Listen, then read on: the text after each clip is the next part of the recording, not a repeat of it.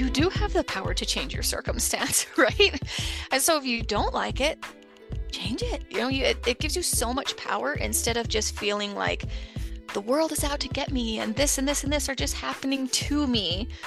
Like, no, these things are happening for you and these things are happening because of your choices. So you you have that power. So I, I do think it's, instead of feeling like it's a, a guilt trip of like, oh, well, I make bad decisions or whatever, see it as power. See it as as a reason to to be able to to change where you are.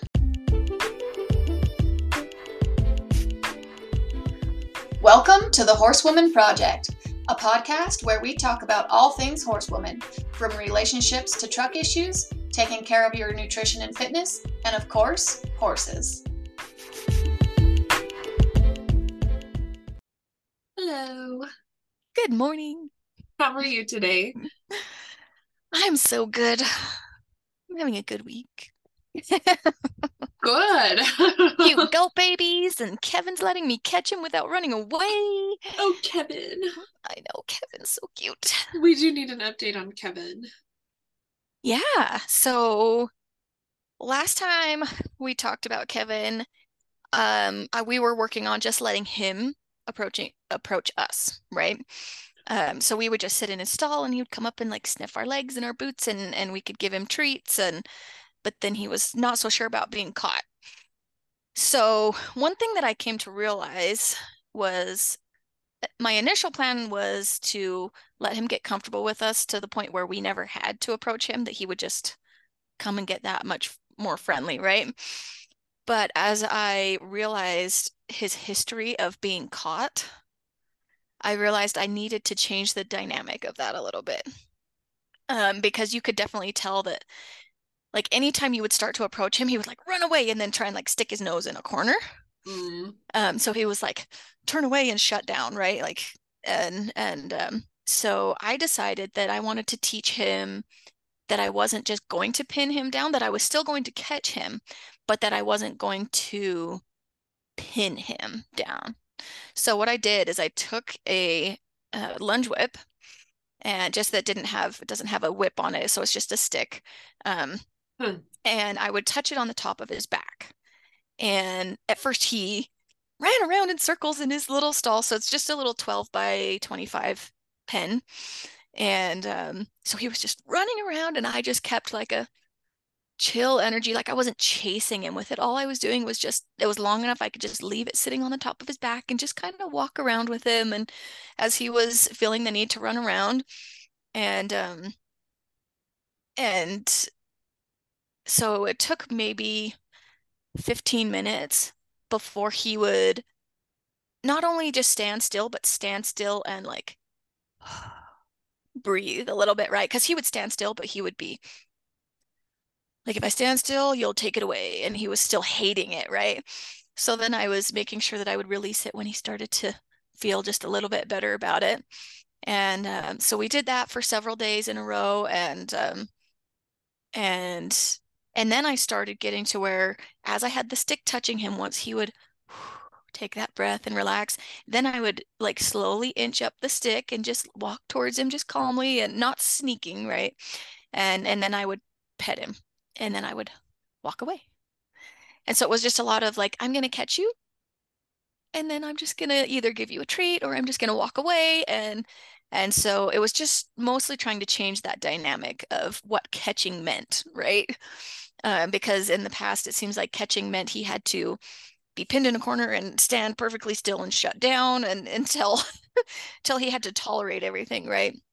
And uh, it's been so fun because now um, I can go in his stall and he walks towards me now when I enter his stall, instead of before, when I would open the gate to his stall, he would go to the other end. And then once I sat down, then he would start coming towards me. But anytime, like I said, if I was coming into his space, he was like, run away. And now I open the gate and he's like, hello, Camri. He starts walking up to me, and and uh, he's still very tentative. So when I approach him, I have to make sure I'm facing away from him so that I'm not, you know, my, my energy isn't directed right at him. So I either face kind of like behind him or in front of him and kind of back up towards him a little bit. Um, and he will now allow me to approach him without having to use the the stick as like an extension of myself.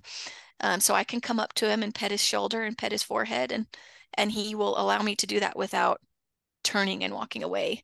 Um, so now when I approach him, he'll turn and face me instead of turning his butt to me. So it's been really fun teaching him that the catching isn't isn't such a bad thing, because I think he would be perfectly content for the rest of his life to just approach, sniff me, and then walk away. Like I, I kind of was getting the idea that anytime I was going to do any kind of approaching, he was going to be like, nope. So I was like, I kind of need to do something to, to shape this mm-hmm. a little bit differently. So that's kind of how our approach with him changed a little bit, but it's been so fun. And he's, he's so funny because he definitely has learned to tolerate a ton of things. Because um, he he allows me to put the halter on now, again, without turning away. So once I pet him on the shoulder, I can now start putting the halter on. And so we'll lead him around, and and uh, and he, he picks up his feet great, and he he stands to be curried and brushed and, and all those things, and he leads pretty well. Um, occasionally, if he's nervous, he'll hang back at the, the back of the lead rope, especially if Thea's leading him. He's not so sure what to think about Thea. She has a little too much high energy for him. He's like, wait a minute, this child is really rambunctious. But um, yeah, he he's so good with all, all of that. Um, and But it, I do think a lot of it is tolerance, not so much friendliness. He's just kind of accepted that's his lot in life. So we just do a lot of just light brushing and things that feel good to him, and then scratching him where he's itchy and things, because it's shedding season, so they all get itchy, and and then uh, I'll just go hand graze him and then put him away. So every time he gets caught, it's not to go do something and do work. It's just to go hang out together. So hopefully his dynamic Ooh. Of catching is changing a little bit. I love that. Well, for those of you guys who do not know who Kevin is, Kevin is a mini mule that Camri got, what, like, two weeks ago? Yeah, yeah, about two, two weeks. weeks ago now. Two or three weeks ago. And he's cute. Oh, he's adorable. Oh, and we measured him, and he is a little bit bigger than I thought. He is thirty-five inches. Huge. So, he's so I know, big. Ginormous. Ginormous at the wither. Yeah, he is thirty-five inches. So. Cute. So how are you going to start transitioning him into, okay, you do have to do a little bit of work now? Um, I think just once he gets a lot more familiar with being caught, because I really think if we start introducing work too soon, he's going to be like, nope, I don't want to be caught anymore. Um, but it's, so the, th- I'm trying to remember who explained it to me this way, but um, if you think of when you first meet someone, when you first make a new friend, your friend doesn't immediately say, hey, can I borrow twenty bucks? Hey, I need a loan. Hey, can I borrow your car? You know, those things come once you build the relationship. And so if you immediately do that with a friend before building the relationship, that friend's not going to want to hang out with you, right? Because they're like, you just always need something from me. Um, but then, you know, you know, me and you, once we got to know each other, now we can ask favors or ask each other to help each other out with something, and and um, and it's not such a big deal, and we're happy to do it because we trust the person, we have a good relationship with the person. And I think it's the same way with horses, where they do need a little bit of that relationship first to to want you to come and catch them. So I think once we can catch him when we come in his stall, and we can just walk right up to him, or he just comes right up to us and he can dip his nose in the halter and be caught, then it's going to be like, oh, okay, now we can start doing work. Um, and I think we can introduce quote unquote work with things like familiarizing, because that can be a really fun experience for a horse if you do it properly, but it is still quote unquote work. You know, you're still working on something and getting them comfortable with things. Um, but if you do it within threshold and, and really help build the horse's confidence, then you can do work that's still enjoyable for you and enjoyable for the horse. Um, so yeah, we'll be starting on that kind of stuff soon, of that, I guess most people would call it desensitizing, right? Of teaching him that, uh, motion and movement is not scary, because that's what tends to make Kevin a little bit nervous, is if I, you know, I move, or I, like I said, Thea's energy, her excitement levels and how she runs around. And he's kind of like, wait a minute. So just teaching him that all that movement and flags and different things doesn't have to be scary. It's just movement. Mm-hmm. So those kinds of things will be the first work that we do with them. So, well, I like it. And yeah. just teaching them, it's like, it's all a game. It's all fun. Yep. Yep. Make it a game. Make it fun so that it's mm-hmm. not work. You know, it's fun. It's play. Mm-hmm. Well, it is interesting to just to think about, like, how often do you catch your horse for just fun, you know, like, and to just not to ask anything of them, but to just be with them. You know, like I've, I've been thinking about that a little bit lately, where I'm like, every time I catch my horse, am I, am I expecting something really heavy of her? Or are there some periods of just like, no, I, I'm just going to catch you and we're just going to sit here and it's not a big deal, you know? Um, because we all are in the pursuit. I feel like most of the people listening probably will be in the pursuit of trying to connect with their horse and trying to make sure that they have that loving connection. And I think that's a, a big piece of it is, okay, when you catch your horse or when you're spending time with your horse, are you only spending time with your horse when you expect something from them? Like you expect them to ride, or you you expect them to lunge, or you expect them to do something. And how often are you catching your horse just to say hello and to maybe just brush them and literally do nothing else? And, or like you said, like hand grazing or something. Um, I've noticed I've started giving um, Sandy some, some supplements and treats, and she loves it. Um, but to do it, cause she is so dominant over my other horses, I'll, I'll catch her and tie her up with the food. And then, um, Comanche just gets to eat his not tied up because he's not going to bug her. um, but it's been interesting just because now the halter doesn't always mean that, oh, she mom's going to catch me and I have to go do something. It, it now means, oh, well, am I getting a treat, or are we going to go do something? Or we, you know, and she's been extremely easy to catch. She just walks up to me now with a halter instead of like, normally what, if I came in with a halter, she would do a little bit of a circle around me just to let me know, like, I really am not wanting to do this, but then she'd stop and let me go catch her. Um, and now it's just no issue. She just comes right up to me. She's like, yeah, I'll, I'll put this on. No problem. Yeah. And it, it actually reminds me of this post I saw from a trainer that I really like on Facebook. His name is Lockie Phillips. And he posted this thing that I, I've always agreed with. You do need to spend time with your horse outside of training, you know, even if it is five or ten minutes of hand grazing. But he had this idea in his post that I really liked that went along that same theme, which was that especially for a horse that has been in long-term training, um, where, you know, he is just like I am a professional trainer. And so you are paid to train these horses. And so there's a lot more pressure of like every time you handle that horse, you'd need to be doing something, right? But he had said in his post that it's really good for these horses in long-term training to saddle them up, like get them all ready for a ride, swing your leg over, sit in the saddle, swing your leg off and take the saddle off. And that's your session. And I was like, oh, I love that idea. Like that just resonated with me a lot because like that's, it just teaches your horse that we're not always going to do something challenging or difficult. And, you know, some horses do thrive on that. Lola loves a challenge. Like Larry's horse, Lola, my husband's horse. And so she loves it. She's, she is so much his personality type. It's not even funny because he is the same way. Larry, he has a hard time relaxing. He always feels the need to go and do and, and all these things. And, and Lola is that same way. So she does thrive on that much more. But Freya does need just downtime with me. And I tell you what, when she was pregnant this year, it was one of the best things for her and I's relationship. Because every time I went in there, once once she hit about five and a half or six months pregnant, I stopped riding her.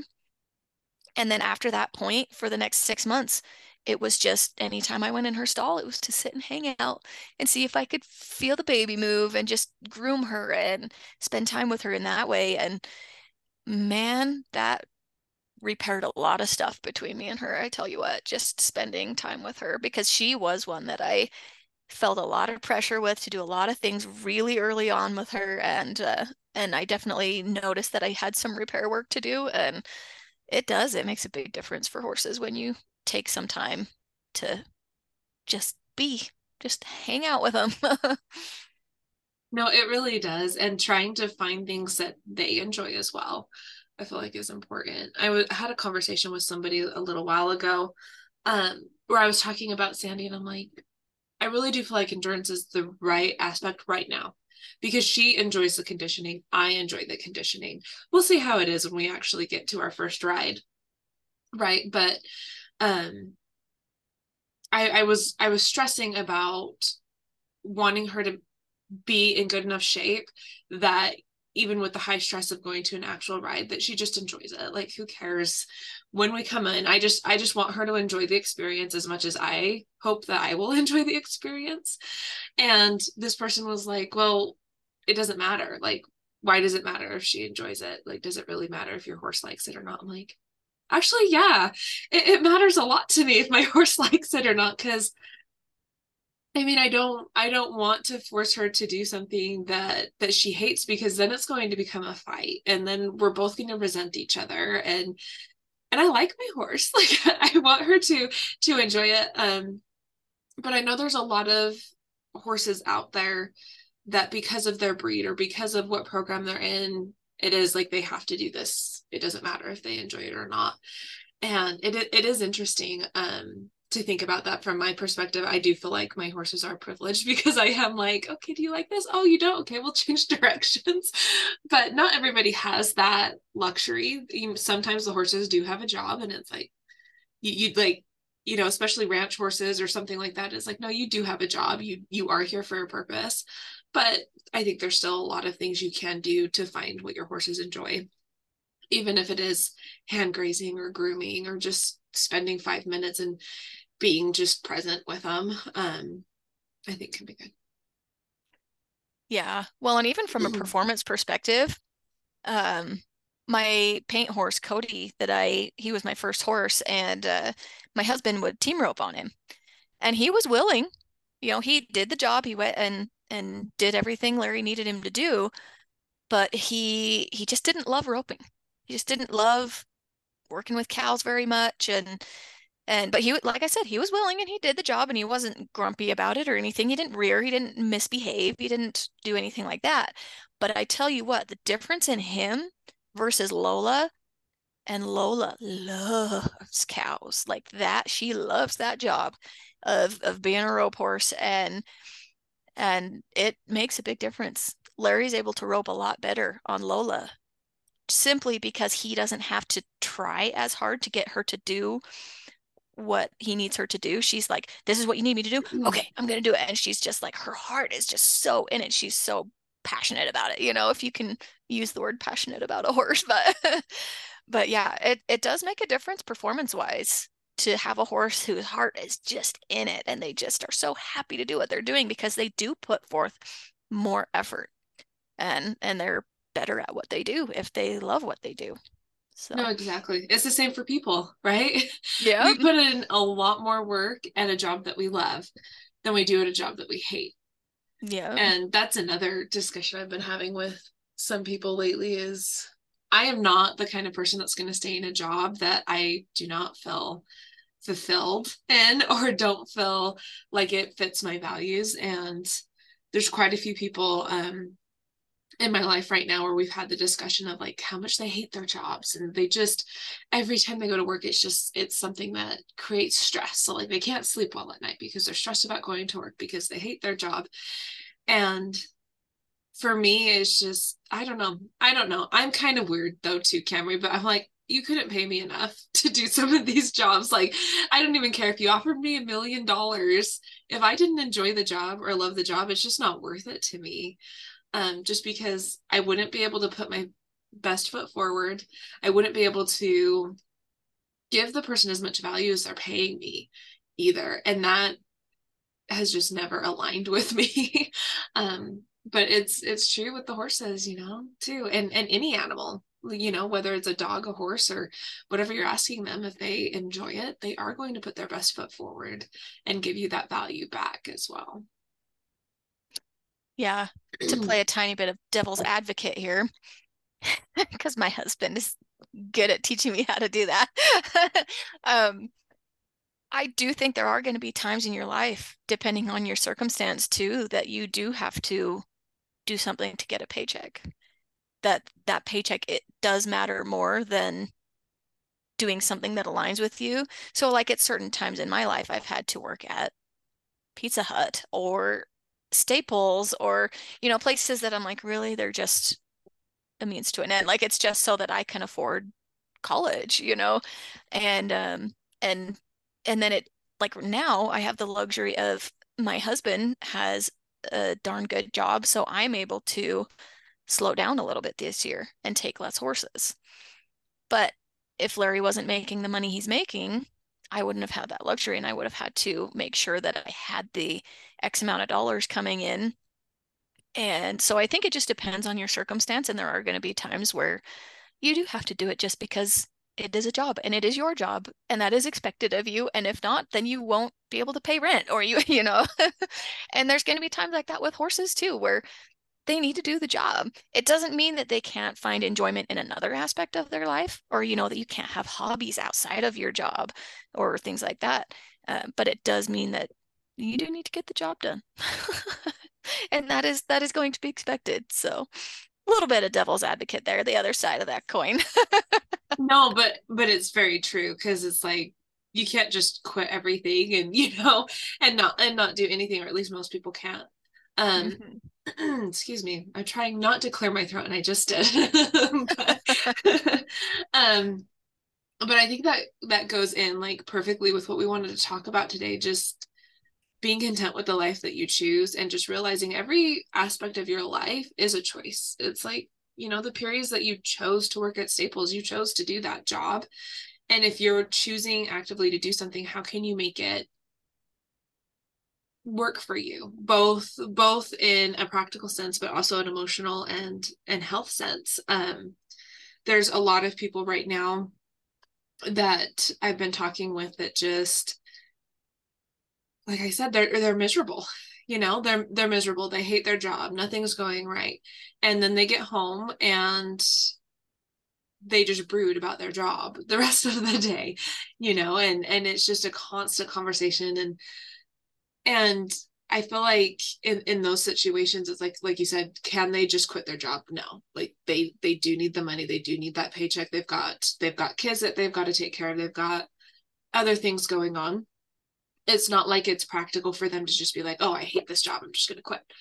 But there is a lot that you can do on the back end to be like, okay, let's, let's make it so this job isn't the end all be all and the thing that's taking over your life. What, what can you do outside of your job so you can focus on something else, and there and it's not not that ever looming thing, if you know what I mean.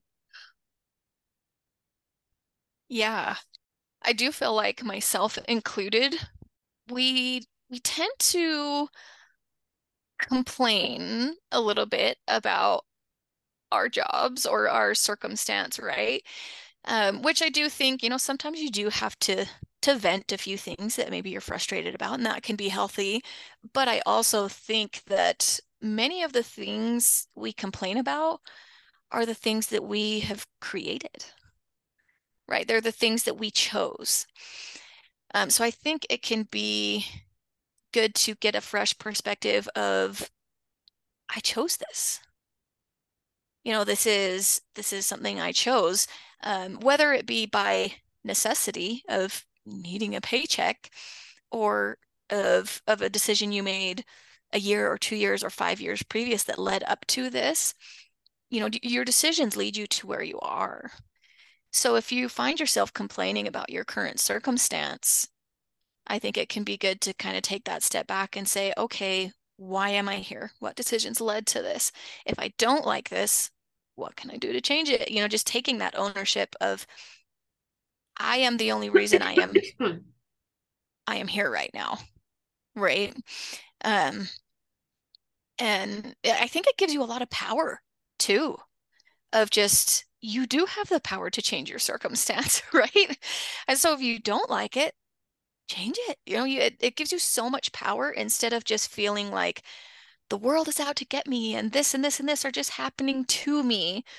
Like, no, these things are happening for you and these things are happening because of your choices. So yeah, you you have that power. So I, I do think it's, instead of feeling like it's a, a guilt trip of like, oh, well, I make bad decisions or whatever, see it as power. See it as as a reason to to be able to to change where you are. So no, yeah. And I mean, that's that's definitely why we wanted to talk about this today, is how to give yourself more power, because we can get stuck in that loop. It's so easy to be like, well, I have to do this and I have to do that.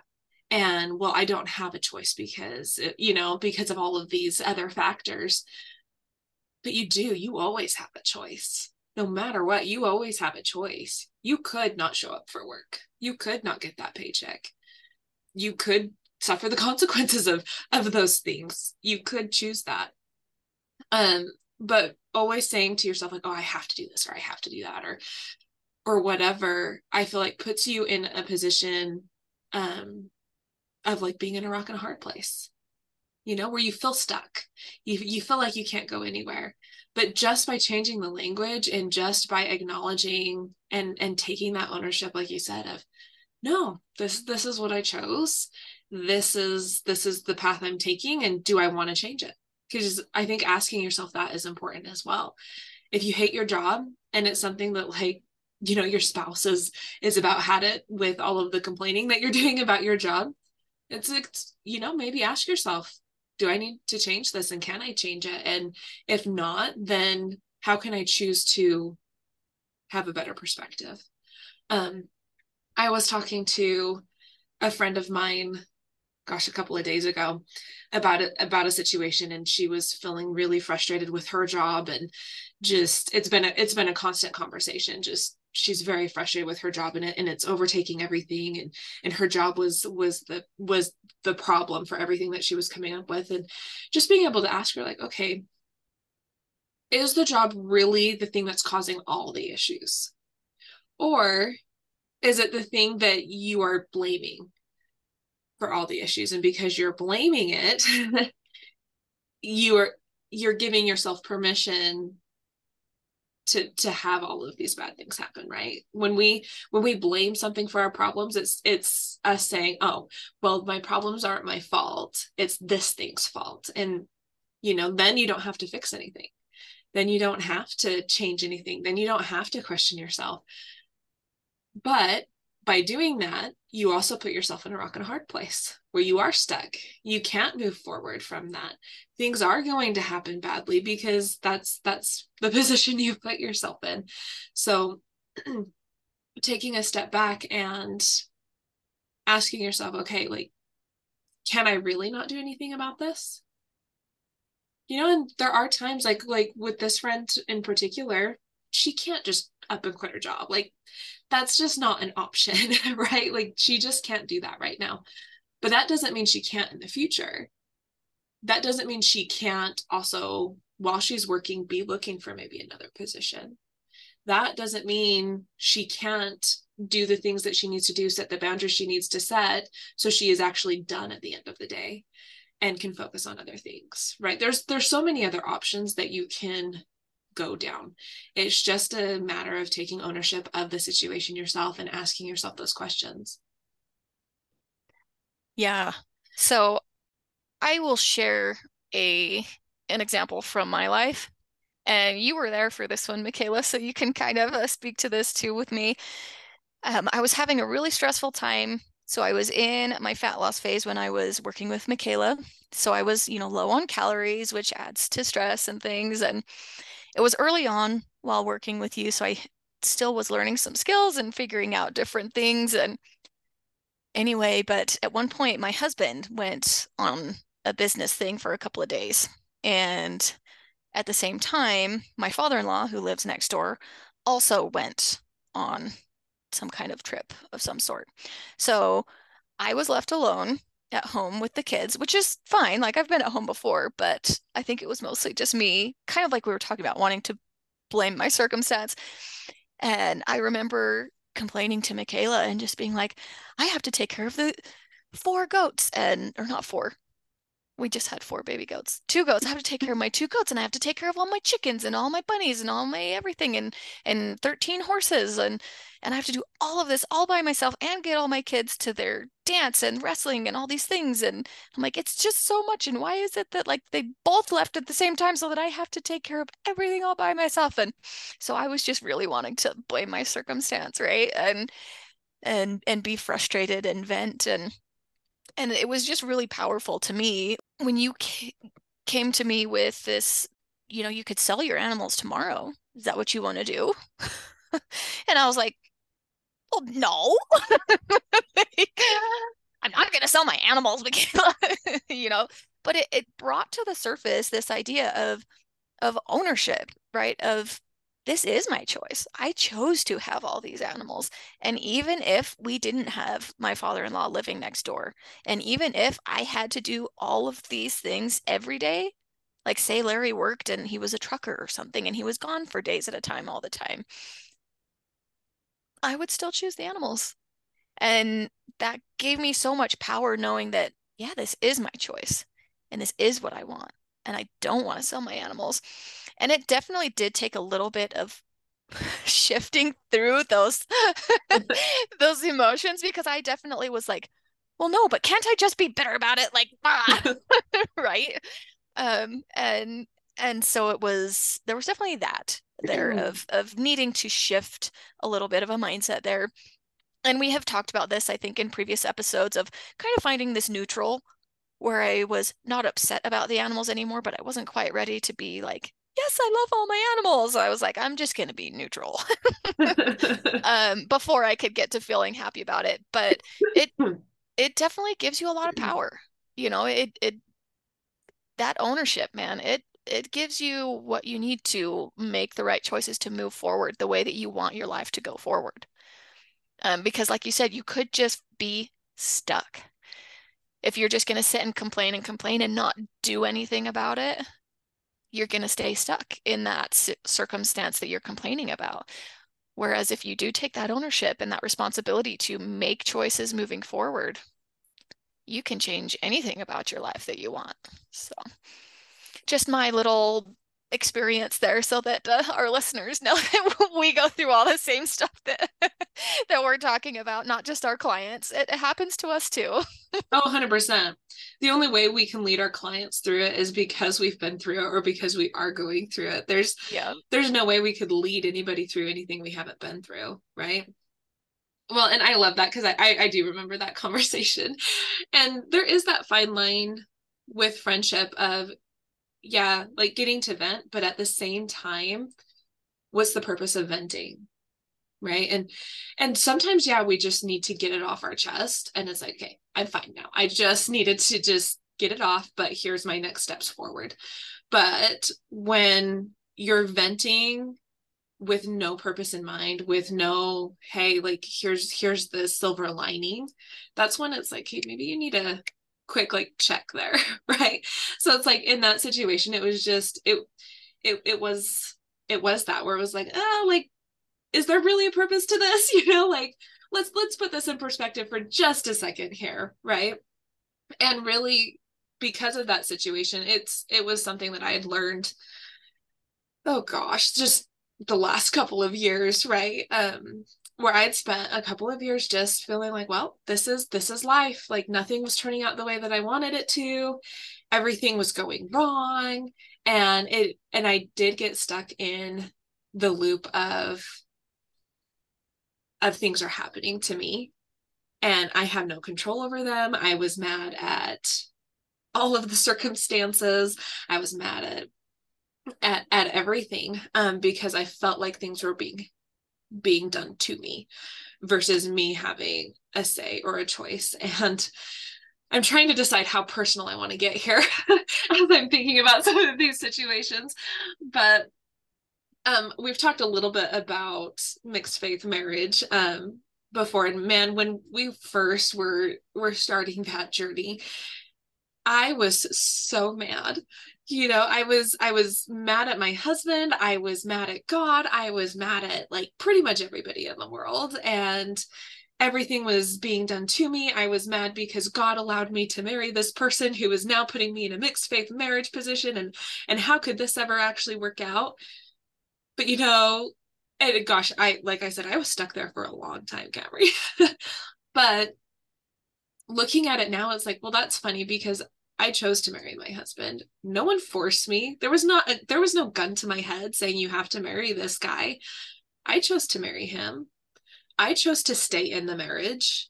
I chose to like fight through it and make it work, even though I, in the back of my head, I'm really angry at everybody and I don't want to talk to anybody and, and everyone's doing things to me. But at the end of the day, I chose to stay. I chose, I chose to make that decision. And one, when we first moved to Idaho, um, Our our whole journey in, in getting up to move to Idaho was really, really hard. And it was a lot of feeling forced to do things and feeling like I was out of control, doing way too much, and my body was shutting down. And it just, it was, it was hard. And it was, and it was a time too, where in the midst of it, you couldn't have really told me, you know, the things that we're talking about now, because sometimes you just have to go through it for a minute and be able to find, to find the ground where you can have that check, check up. But It was, it was a really difficult situation. And then we get to Idaho, and within just the first few months, we had to put down my horse, my vaulting horse that, oh gosh, it was, it was heartbreaking. One of my dogs attacked, attacked one of our chickens and killed it. Our, our cat that we just loved got hit by a car the first time we let her outside. Like, you know, it was just all of this stuff. And I had gone to my coach and was just at the point of breaking. Like I was, I'm, I'm done. Like all of these animals are dying on me. Like, what am I supposed to do? And he actually gave me the same, the same thing that I gave you, Camry, was, well, it seems to me like you've chosen to have animals in your life. You can choose not to have animals in your life. Right. And I'm like, huh, you're right. You know, like, like all of these animals, even though it's been a traumatic month or so where they have, where they have died and, and it was hard for me to handle.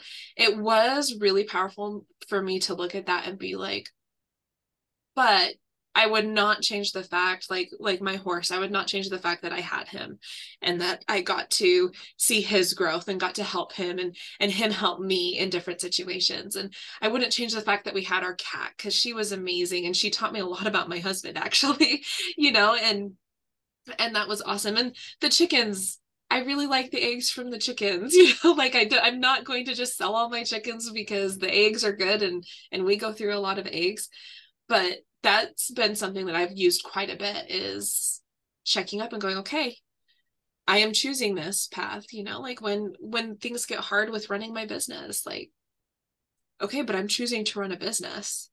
I could, I could demolish my business today. I could, and I could go find a job doing something else really easily. So do I want to do that?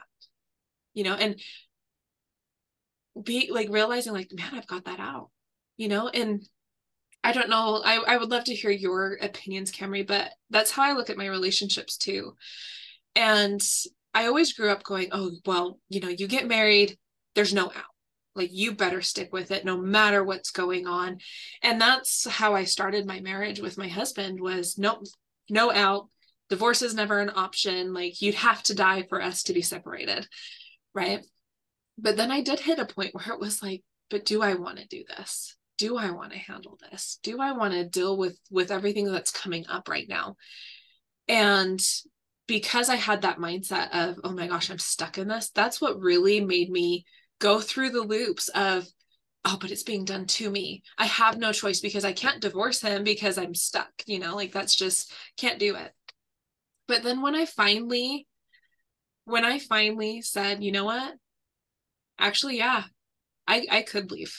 And actually, I would do really well if I left because here's what I could do, you know, like, and once I was able to really talk myself through that, it gave me so much power. And then all of a sudden, I didn't resent my husband anymore because every day with my husband is a day that I choose to be with him.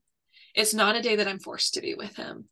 And you know what? And it's actually changed a lot of our dynamic when, when we've had the conversations of, hey, look, I love you.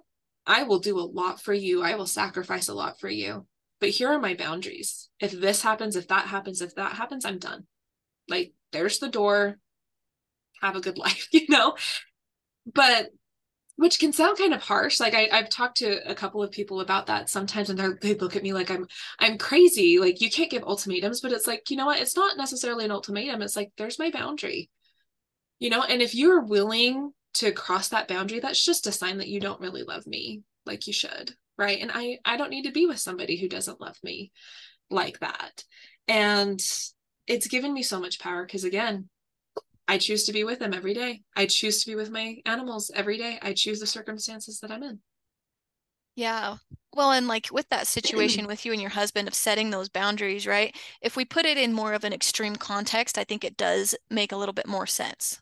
Okay. So if you're thinking of, say, your spouse beats you, which neither of us do. N- neither of ours do, you guys. We're, I'm just using this as a hypothetical. Okay. But, you know, say, say there is a husband beating a wife, and that wife sets up a boundary of, if you hit me, I will leave this marriage. You, you can choose how you let people treat you. And if people treat you in a way that you are not okay with, you have that choice to leave. So honestly, I feel like it's more of a choice for you mm-hmm. than it is them. Because when you say, you know, there's the door, it's actually going to be you saying, oh, you crossed that boundary, I'm out. So it's you making a choice for you, not so much you giving them an ultimatum, if that makes sense. So I think putting it in that context of, you know, if you, even if it's just yelling and screaming, or, you know, certain behaviors in the house that you're like, I'm, I'm not willing to tolerate that kind of behavior in a marriage. And, and you let them know that, and they still continue to do so, then you have that option to leave, you know? So I think that's important to know, that you get to choose not only what job you have, what, what circumstances you put yourself in, but what behavior you will tolerate from your friends, from your family, from your spouse. And if you're not willing to tolerate it, you can communicate that and choose to leave or choose to stay. But that is your choice. You know, there always is a choice, whether you want to think so or not, because there definitely are times that you're like, well, I, I can't do that. I can't. And then, like you said, the more you think about it, you're like, well, you know what? I could do that. Like, it would be really hard, but I could do that, you know? Um, and it's, it, yeah, it does create a lot less resentment, less just feeling out of control. Right? Because I don't know if you listeners can tell if you've been listening to us for a while, but McKayla and I are both a little bit control freaks. A little bit. Hence why we are both entrepreneurs, and like, we like to have a lot of control in our lives and in what we do. And so being able to find that control in the situations where we do feel stuck, or we feel like things are happening to us, it gives us back that control of, no, I, I chose this. And I'm I'm willing to put up with the bad things to get the good things that come from this choice that I made. Because in life, there's always going to be something bad that happens, right? There's always going to be something that's not ideal, or something that uh, a con with your pro, right? And I think that's a good thing to remember as well, because uh, I have several family members, friends, and myself that I've noticed this in, which is we tend to make lists of the bad things in our life, right? Kind of like I was saying in my story of, it's this many animals and this many this and this and this and this. And I make this list of of all these things that are hard for me, right? And and we just make this running tab, like we never drop anything off the list. The list always gets longer. But do we make a list of all the good things? Right? Because you could make just as long, if not longer, of a list of all the good things that happen in your life. And if you can't, then maybe that's a sign that something needs to change. um, but I think most people, there are good things that happen between the bad. And I do think that that can also give us more of a feeling of contentment in our life, of being happy with what we chose, is that there is good. It's not just bad. There's good with the bad, and there's bad with the good. Um, and so I think if you can kind of reset that that list in your head and that thing happened, it's over with, and then the next thing can be a good thing, and then that's great, and you're in the moment instead of just keeping these these running lists of all of the bad things.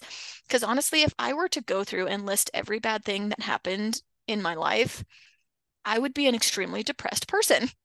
I think most of us would. You know, life happens, and and hard things happen, and and death of family members, or you know, all sorts of things. Your house burns down. Like there's there's a lot of things that happen in our lives that that are not ideal, and being able to move on from those and see the good things in between the bad things, I think can really help you just reset that, so that you don't just always focus on, well, this happened next, and then the next bad thing, and the next, and the next. So yeah. No, and kind of just going along with everything you said, um when we make lists of all the bad things, I feel like it also affects the way that we look at other people and our relationships with other people as well. Um, because if we're making a list of all the bad things that are going on in our life, we're going to make a list of all the bad things that that person is doing too. I don't know if you've ever noticed that with yourself. When I'm in that mindset of, ah, everything is going wrong, there's a lot to my list that I'm like, Eric, you should change all of these things, you know, but in reality, does does he need to? No. He's actually really amazing, and he's doing a lot of things, and and he treats me so well, and he does everything great. But when I allow myself to get stuck in the mindset in other places, it always leads into my personal life and my and my relationships. Um, so if you start noticing that, like with your relationships, I would maybe just ask yourself, okay, am I doing this somewhere else? It's it's kind of going back to that conversation I had with with my friend a couple of days ago about her job. It's like, it's like, yeah, you know, your job sucks, but also there's other things going on too. And so like, what what is really the root the root problem here? Is it the job? Is it is it your house? Is it your husband? Is it this? Is it is it really all of these things? And when it came down to it, it was no, it was just she she had set expectations up for herself that she couldn't meet. That was the problem. And in all of those areas, she set expectations for herself that she couldn't meet. No, nobody else set those expectations up for her. That was that was her expectations. And I do that so much, where it's like I I expect myself to get these done. Like with my with my business, I mean, I I love my business. I love my clients. I love helping people. And sometimes, because you are the business owner, it can be really easy to get stuck in, in the numbers game of, okay, but I need to make this this much money to be able to sustain my business and to justify running my own business versus going and working at McDonald's.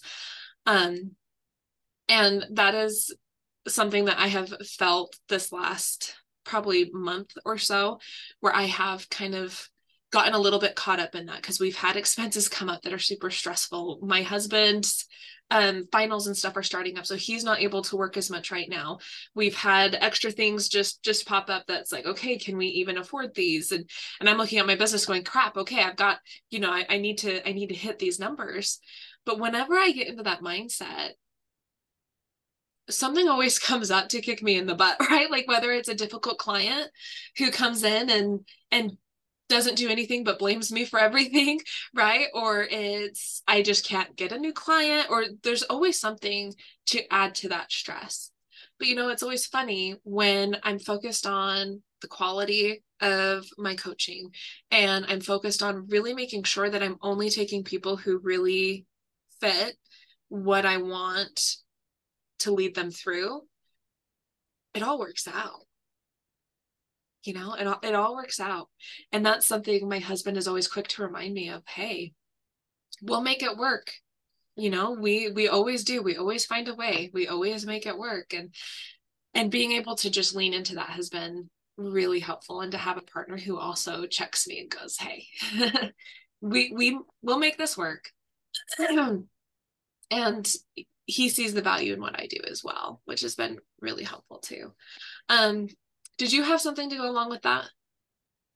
Yeah, I just, um, I really agree with that, of being realistic in your expectations of yourself and your expectations of others, because I feel like there's so much that gets promoted on Facebook, on Instagram, of, you know, make one hundred thousand dollars in a year or in a month even, and all of this like push, push, push, push, push.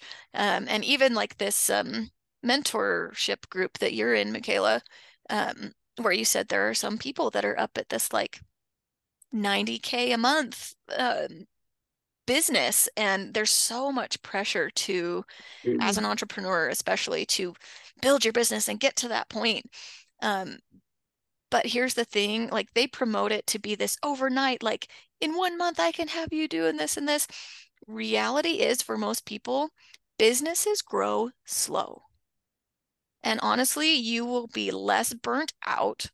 You will be a better human, whether that be, you know, be a better mom, a better dad, a better friend, if you learn to balance out the other things in your life and, and be okay with slow growth and slow change, instead of feeling like you need to go from ten thousand a month or even a thousand a month up to ninety K a month. You know, like that's, that is not for everyone. And there are some people that can make things like that work. Um, but for me, for my situation, if I were to do that, my entire family would have to be on the back burner. Like I would, I would not be able to go to my kids' baseball games or my kids' wrestling tournaments or my daughter's dance recital. Like it would be, have to be work always, always, always. And that would always be top priority to get to that level. So just be realistic with yourself. Figure out if your goals are the same as social media's goals, right? Of that, what's being promoted to you or the pressure that you feel from the outside world to do things a certain way. Make your own realistic goals and expectations, and then just stick with what you know you can do. And if you're starting to feel burnt out or it's too much, change it. You know, and that's what I did last year. Is I got to where I was doing too many lessons, too many client horses, too much, just too much. And I was getting burnt out. And so that's why this year I spoke with my husband. I'm like, you know, I need to I need to back off a little bit for the quality of my program and the horses that I that I turn out and, and give back to clients, but also just for me as a mother and as a wife to be able to show up the way that I want to show up. So don't push yourself or others, you know, or your spouses or anything too hard. Be realistic in how fast you can change. You know, just because you see somewhere that you want to be with your goal doesn't mean that's going to happen tomorrow. It might take three months. It might take six months. It might take a year to get there. And just reminding yourself of the the little wins in between of, of how you are getting closer to your goal can help you, again, find that contentment and that, that happiness in your day-to-day life of knowing that you are improving and you are getting closer to, to those goals. So yeah. Or it might take six years or seven, yeah. you know, or more. It can take a long time. That is, you know, that rings true so much with conversations I have every single day with almost all of my clients. Is it is hard. It is hard not to get those results like tomorrow, you know, and, and when you expect results like that. So when you, when you go in and expect, oh, well, I'm going to have my dream body, you know, in the next three days, and your dream body isn't there in the next three days. What do you do? You quit. And then you'll, you never get that dream body. You never get that dream job. You never get anything because you quit well before you were even close to that, to that thing. But if you just keep putting one step in front of the other. And one thing I tell my clients is, we're not here for perfection. We're here to just be one percent better every day, one percent better. So if that means, like, one of the struggles one of my clients had this week is, how am I supposed to get all of this protein in? Or how am I supposed to get all of these fruits and veggies? It's like, okay, let's break it down. With protein, can you get five more grams tomorrow? Just five. That that's the equivalent of like what? Uh, one chicken nugget, you know, like, can you add one more chicken nugget in, into your meals tomorrow? Oh yeah, I can do that. Okay, let's do that. Let's focus on that for a week, right? And then there's there's others where it's fruits and veggies are hard. It's like, okay, what's your favorite veggie? Oh, I love carrots. Okay, great. Let's get a cup of carrots in every day this week. Can you do that? Oh yeah, I could do that. Okay, let's focus on that. You know, but all of the, those little pieces, when we build up like that, then pretty soon they blink, and guess what? They have what they came for. But they were so close to quitting after day three. You know, yeah. And if they would have quit at day three, would have been over. You know, but then, gosh, the ones who don't quit, the ones who do just make those little small changes, the little small steps, they're there before they know it. Yeah. I, I did a post, gosh, a couple of weeks ago, just about, you know, you'll never be mad at how long it takes you when you're there. You'll never be mad. I don't look back at how long it took me and go, oh my gosh, I can't believe it's taking me this long to build this body, or it's taking me this long to have this many clients.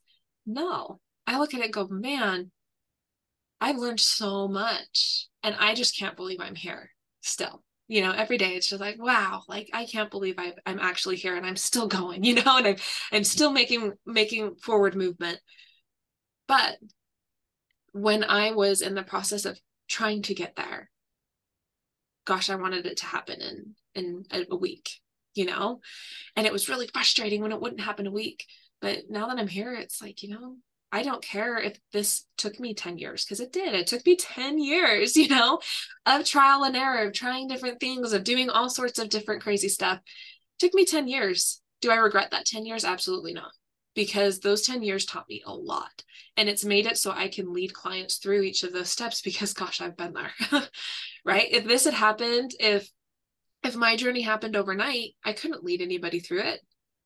You know, you have, um, like you said, I'm part of a mentorship group, a business mentorship group, and there are some really high achievers in there. And there are some people who literally went from zero to they're making like almost a million dollars a year in the, in their coaching business.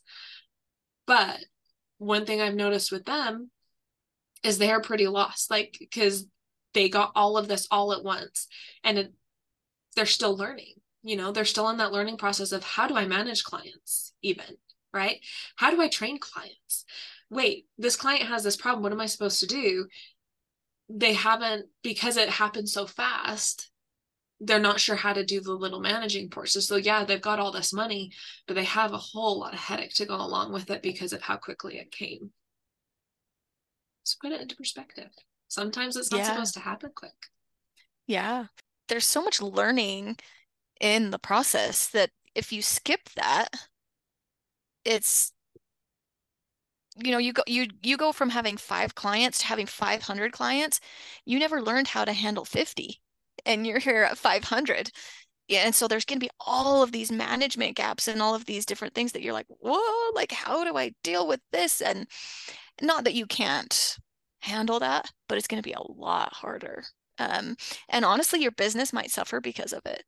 Like your quality control of what's going on in your business because of your lack of management or just not knowing how to can create some clients that are going to be very unhappy because of something that was overlooked and things that didn't happen. So I do think that it's slow growth can be the best growth, I think. The most lasting too. It's going to create so much more consistency, quality control, all those things. And to kind of put this in perspective with horses too, this is exactly how horse training should go.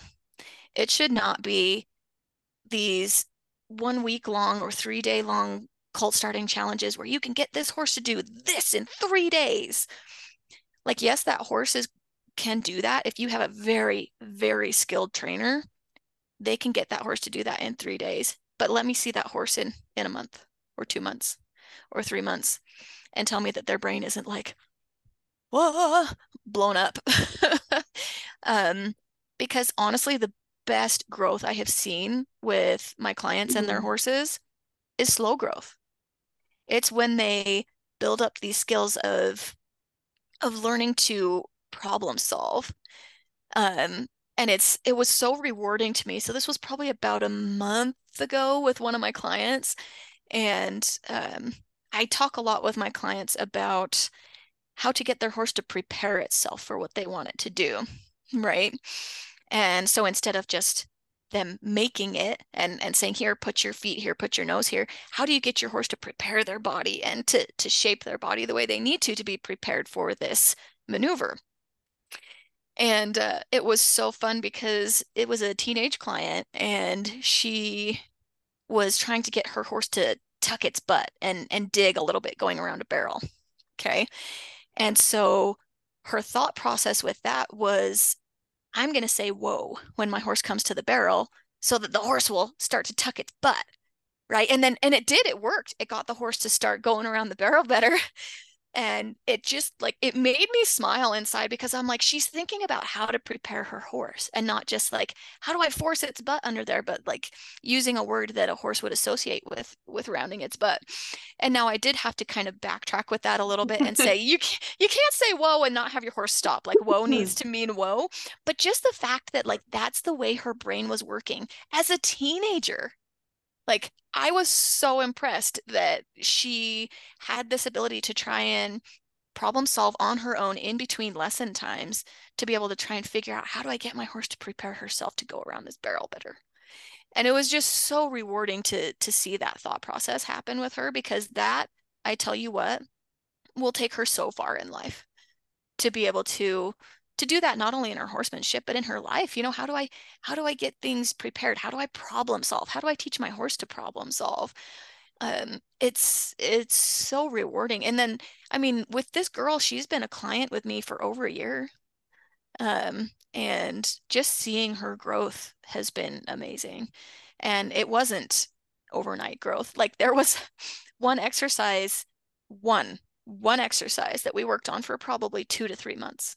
When she first started with me, one, to get her horse to where the horse wasn't wanting to rear anymore and she wasn't gate sour. And so we just worked on destination addiction. And that's all we did. So it was slow, right? And she's sitting here in the beginning thinking, like, I want my horse to do barrels. I want my horse to do four H. I want my horse to do all these things and not rear. And because we took it slow and just dealt with that foundational problem of destination addiction, and took it slow, then all of a sudden her horse is doing every single four H event. She got her first time in under eighteen seconds on barrels. A year ago, she was over twenty-five seconds, and now she's down at seventeen something. And like just all this progress, and it's it's just so fun. So don't overlook the slow progress. Slow progress is the best progress, I promise you. Take the time. It's so worth it. No, one hundred percent it is. And it is so easy to get stuck in the, but it has to be fast, because that's what society is right now. Yeah. Society is about fast. It is about, oh my gosh, I'll get you to lose thirty pounds in thirty days. And it's like, great. After that, what happens? You know, what, what, what about after that? And same with like, with that, you know, like that client, yeah, it took two, three months to get over the destination addiction. Does she look back and regret those two to three months? No. Nope. Not yeah. at all. Because she is where she wants to be. And you're going to learn ten times more if you take a little bit longer to get there. Um, and just remember that. And yeah, yeah. There was um, a call I had with my mentors yesterday. And it was, it was fun to just be on the back end, because it kind of reminds me of of our uh, motherhood panel we had a couple of weeks ago. Um, but I was on this call, and it was a bunch of, a bunch of us women who are all trying to grow a business and, and figuring everything out. And there was a couple of brand new moms in there, and they just, you know, we're, we're struggling, because it is a different beast when you are trying to grow a business and you just had a baby.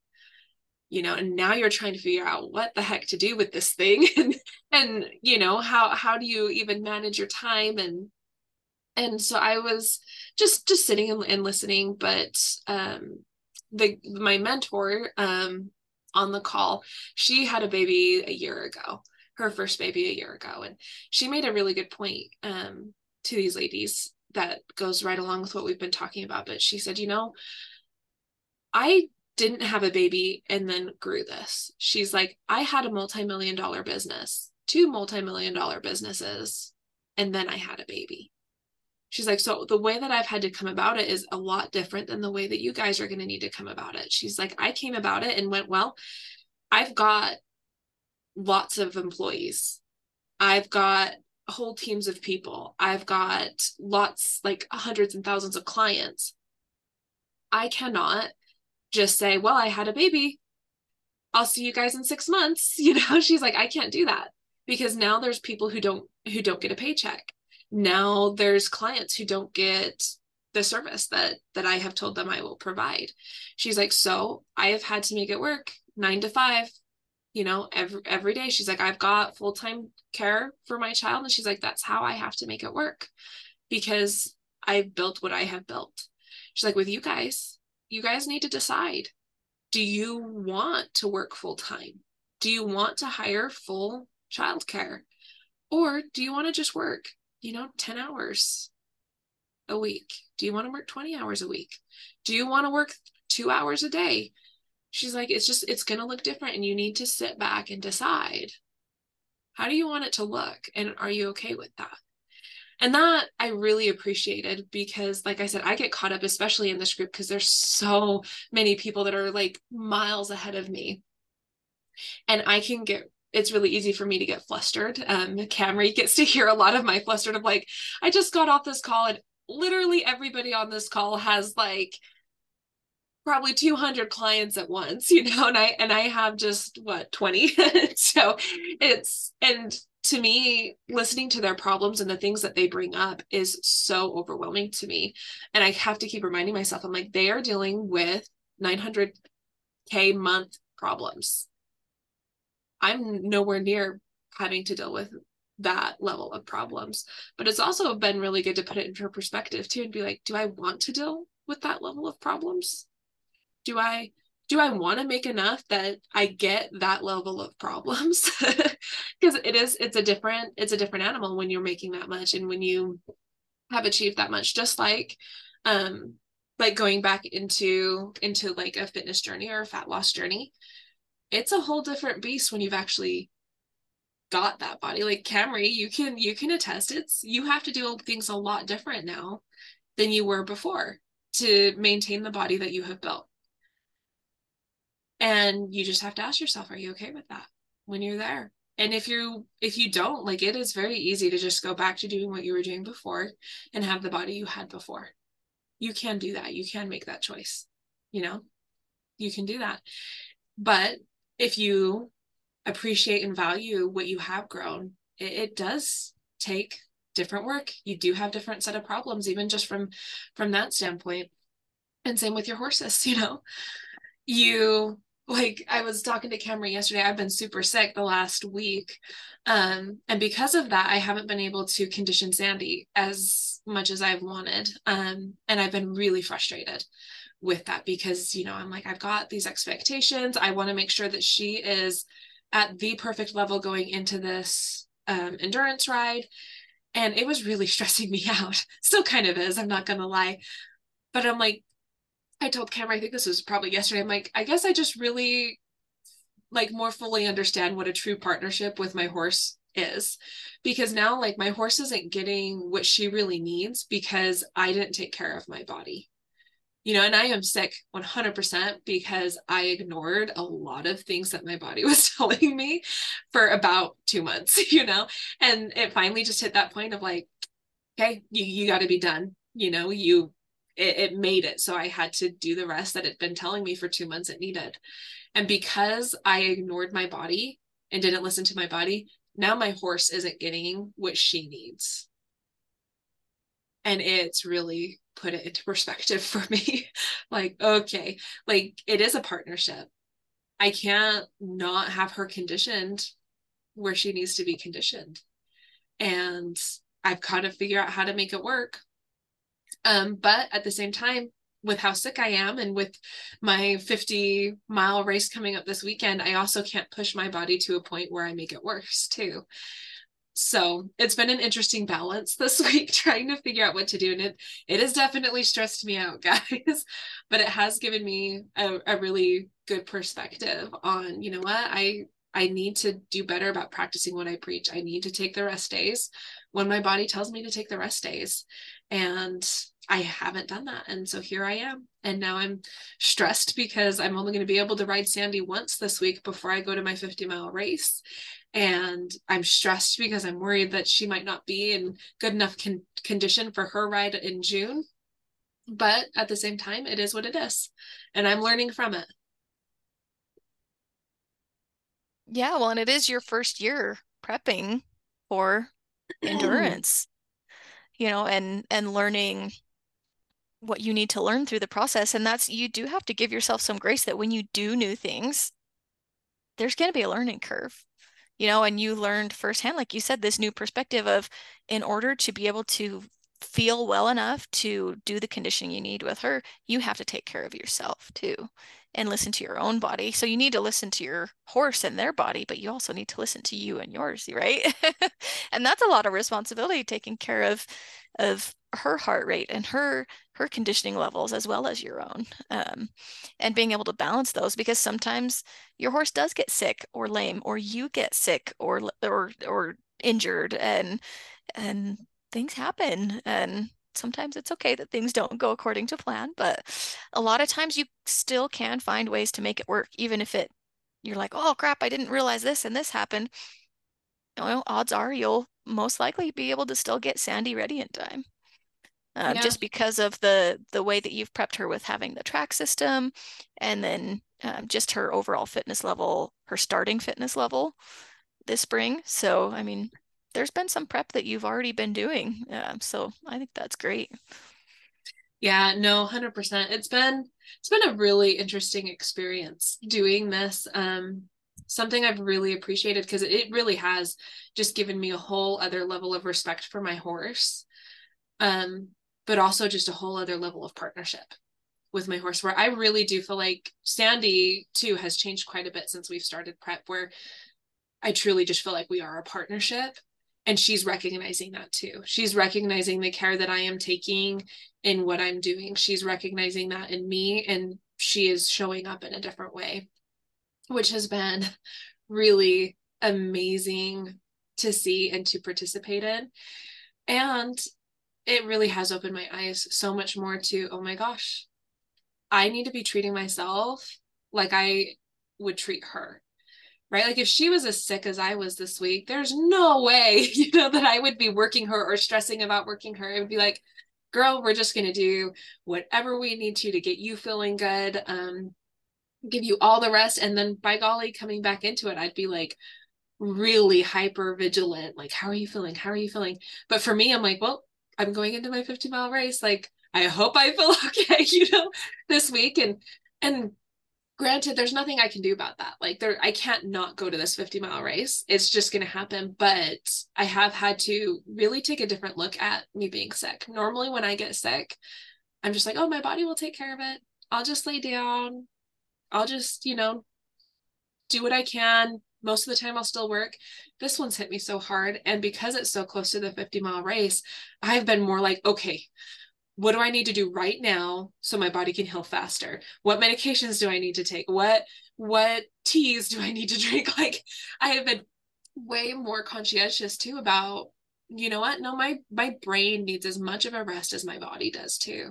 And being able to allow myself to take a little bit more time off of some things at work. Like obviously I can't take days off of work, but being able to allow myself to let things slow down this week and focus on that as well, because oftentimes I don't let my brain rest with my body. If my body's resting, my brain's got to be doing something. And this week I've I've done that a little bit differently, and it's hard. Like coming back into to working the last couple of days, I feel like a failure. I feel like, oh my gosh, I have not made any steps forward.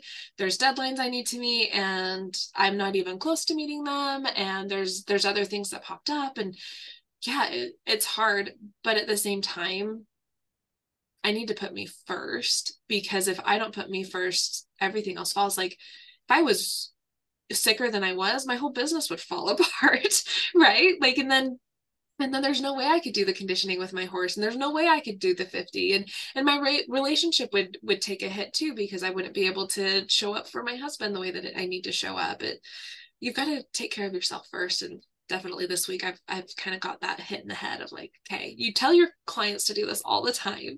Now you need to listen to, to your body too. Right. Well, and um, I'm going to challenge you here, McKayla, because you just said that you, you can't not miss, or you can't miss this fifty miler, right? Like you can't not go. And I'm like, well, actually, McKayla, remember this ownership thing we're talking about? Remember the whole like fact you were, we were talking about choosing? Well, no, but you did, though. It's just a way yeah. of rephrasing it to yeah. give yourself that ownership of it, because you are choosing to still go to this race. And by choosing that, that's what is shaping what you're doing right now. That's why you are taking the vitamins that you need. You're taking the rest that you need because you made that choice, right?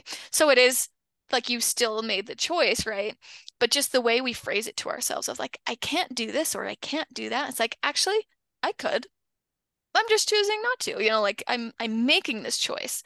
And so I think that's great that you you are doing what it takes to follow through with the choice that you made. You know, that was your choice, and, and you're making sure that you can follow through with it. So yeah, awesome. one hundred percent. Good reframe. Call you out, McKayla. Don't worry, I do it too. No, it's good because honestly, I can pick up so much with other people. And um, I have one client who lives close to me, so we'll go to the gym together sometimes. And it's funny because um, there'll be times I'm like, look, call me out if my form's bad, please. And she just looks at me like, yeah, right, McKayla, like I would never call you out. And it's just like, but no, I I very rarely have people be able to do the same things for me. That's why I, I join mentorships and I, and I do different things. So I do appreciate like being called out and being like, oh yeah, you're right. I need to reframe that. Like, cause it is a choice. I, I could call up and say, hey, I, I can't come, but you know what? If I did that, I would regret it for forever. I would, I would be so disappointed in myself. I, there's just, yeah, it just, it's not worth it to me to, to even make that an option, you know, like I've chosen not to make it an option, not to go. So here we are. Yep. Awesome. Well, this has been a great discussion. Yeah. Taking ownership of our choices that we make in our life. So makes Hope, for a happier life. Right. Well, it does, you know, and really it just comes down to, like you said, taking ownership, realizing that this is your life. You get to make of it what you want to make of it, you know, mm-hmm. and we've talked, we've covered so much ground, Camri. I know. We've talked about jobs and relationships and horses and fitness, but really in all of that, you really do get to choose where you want to be. You yep. really, really do. Yeah. So go out and make good choices, guys. Make the best choices for you. Yeah. Yep. Well, and before we sign off, because there was just one thing that just keeps popping up in my brain, so I'm going to say it and then we can be done. But um, it's going way back into what we were talking about, like ultimatums and relationships and different things. And I really liked your reframe of like, it's not necessarily giving them an ultimatum as much as it's saying like, this is my boundary and and I choose to leave if if you cross this boundary. And um, sometimes when I've talked to like some family members about how I frame that or how I, how I've had that in my brain, I do get that pushback of like, but that's not really a healthy relationship then, is it? And it's like, but why isn't it? You know, why do we feel like relationships have no boundaries? You know, because is it really a relationship then, you know? And, and when, um, when I've done that, like, like Camri said, it's, you know, it's, it's big stuff like that, that would have to happen for me to choose to, to leave. But at the same time, um, being able to phrase that with my husband, and, and it's not like, oh my gosh, like you forgot to, to put the soil, toilet seat down, so now I'm just going to leave. No, it's, it's, it's big things. And it actually has given us a lot of solidarity in our relationship because he's no longer walking on eggshells. You know, before it was like when we were first in the midst of all the mixed faith crap, it was walking on eggshells all the time for both of us. We had no idea where we were headed. We, he didn't know if he'd come home and I would just pack the car and be gone. Like that was one of his biggest fears. And when I finally sat down and said, okay, I'm willing to like work through all of this and, and go down this road with you, but here's, here's the things that I, I just can't, if this happens, like, I, I can't do this.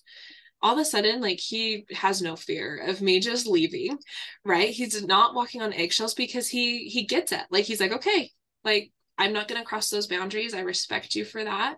And we're able to actually move forward and work things through. And that's, that's one big powerful thing where we have learned that we can talk about anything, you know, as long as we communicate, we can talk through and talk about anything. Um, and it's been really, really helpful. So just, just something to kind of think about is boundaries actually help both of you. It, you know, he doesn't feel like he's stuck in a box. It's like, no, he, he gets where my lines are. And it actually gives him a lot of freedom and a lot more relaxation, because he doesn't feel like if he leaves the toilet seat up that it's going to all blow up, right? Because he knows I don't care about that. Like, it's like, whatever. Um, yeah. So it's it's for both parties, you know? Yeah.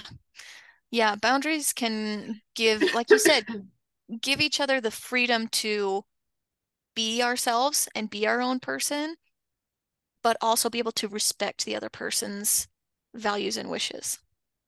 You know, and I think there is a balance to it. I think if you have too many boundaries, like if, like you said, if you, you have a boundary about every single thing that, well, if you leave the toilet seat up, then I'm going to leave. That's too many.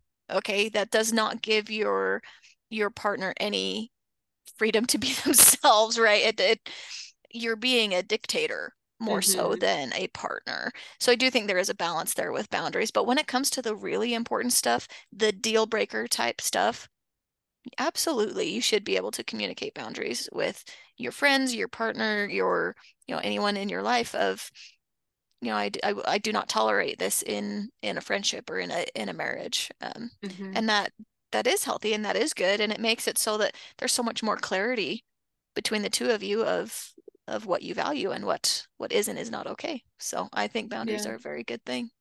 Yeah. Well, and to give a little, even a little bit more context there, because I feel like we have left it open to being like, well, what the heck? Like, what, you know, what boundaries are you setting here? My boundaries are always going to go along with my values, with everything. So um, sit down and figure out, like, what do you value? What are your values? For me, it's honesty, communication. It's being able, you know, like all, those two kind of go together as far as like honesty and communication. It's feeling safe, um, and a couple of other things. But like, you know, those are my values, right? So my boundaries go along with my values of, okay, if you lie to me, that that's a big boundary that, you know, especially for my my relationship with my husband, that would be really hard for me to handle if he lied to me. Um, because that's one of my values is honesty, right? So my boundaries go like, okay, if you are going directly against my values, that's when we have a problem. So my husband and I have sat down and we've created values for our relationship and for how we want our family to look like. So that's where the boundaries are at, right? So it's like, it's not like it's all on him. If I do the same things, he's, he's out too, you know? So I just, that, that's where our direction goes as far as the boundaries we take. And, and it is a, it's a double thing, you know, it's not like it's just me dictating like, oh, if you do this, I'm out. It's, it's no, if either of us lie to each other in a big way, you know, like, like a big way, we'd both be done, right? If we both stopped communicating, we couldn't have a relationship, you know, because then it would lead to a lot of other things. If we, um, if we both just change, like one of our values is actually being active, right? Because that's where he and I connect a lot is in hiking and, and writing and doing all things like outside and active. That is a big thing for us. And it always has been in our relationship. So that is one of our values. And if, if one of us all of a sudden just stopped being active, you know, for no reason, for just, just life choices, that would be a really hard thing for our relationship, right? Now, is that necessarily like a boundary of like, oh my gosh, if you, if you don't, you know, get so many steps? No, but it's like, it's, it's a compounding thing, right? So I think, I hopefully that, that helps give some context around the boundaries we're talking about. Yeah. Yeah, for sure. And it does create more, more happiness in a relationship, I think, um, to be able to have that clarity between the two of you and, and to really have those discussions about your values, right? And yeah. and the things that that matter to us. Um, and that's, our values are what help us make those choices every day of, of where we choose to be, what we choose to do, who we choose to be around. You know, that all is based off of who we are in our core, what our values are. So yeah, having having a partner that knows what all of your values are is is awesome. Yeah. Well, and it's one thing, like I really, I challenge everyone listening now to sit down with your partner or with yourself if you don't have a partner and figure those out. Because sometimes I feel like we let other people or other organizations or whatever say, oh, well, these are your values, you know, and so we just go along with it. And that, that was one thing, you know, getting dumped into a mixed faith marriage, all of a sudden it was like, well, these values that we've been taught by, by this church organization, well, you no longer believe in, you know, like it, that's what really made us sit down and be like, okay, we need to find common ground again, because we had both just gone with the flow of, well, because we're part of this organization, this means that these are our values. And we really had to redefine that and go, okay, are these our values? Do we still believe these or not? And it was really, really powerful in helping us move forward. So if you're feeling like you have some disconnect there, I, I really would. I mean, even if you don't have disconnect, it's such a powerful learning tool for you and your partner to sit down and, and really define that with each other. You might find some interesting things out too, you know, where you're like, oh, that's a value of yours, you know, like let's, let's talk more about that. It's, it's a really powerful thing to do. Yeah. Yeah. And we've done that as a family too. And we've got our top four on our wall. So always a reminder for us of what we, we value as a family together. So, I love that. Well, should we wrap it up? Yes, ma'am. We should. All right. Well, thank you guys for listening. And as always, if you like it, uh, give us a review on Apple, Google, Spotify, any of the places that you listen. Reviews would be great.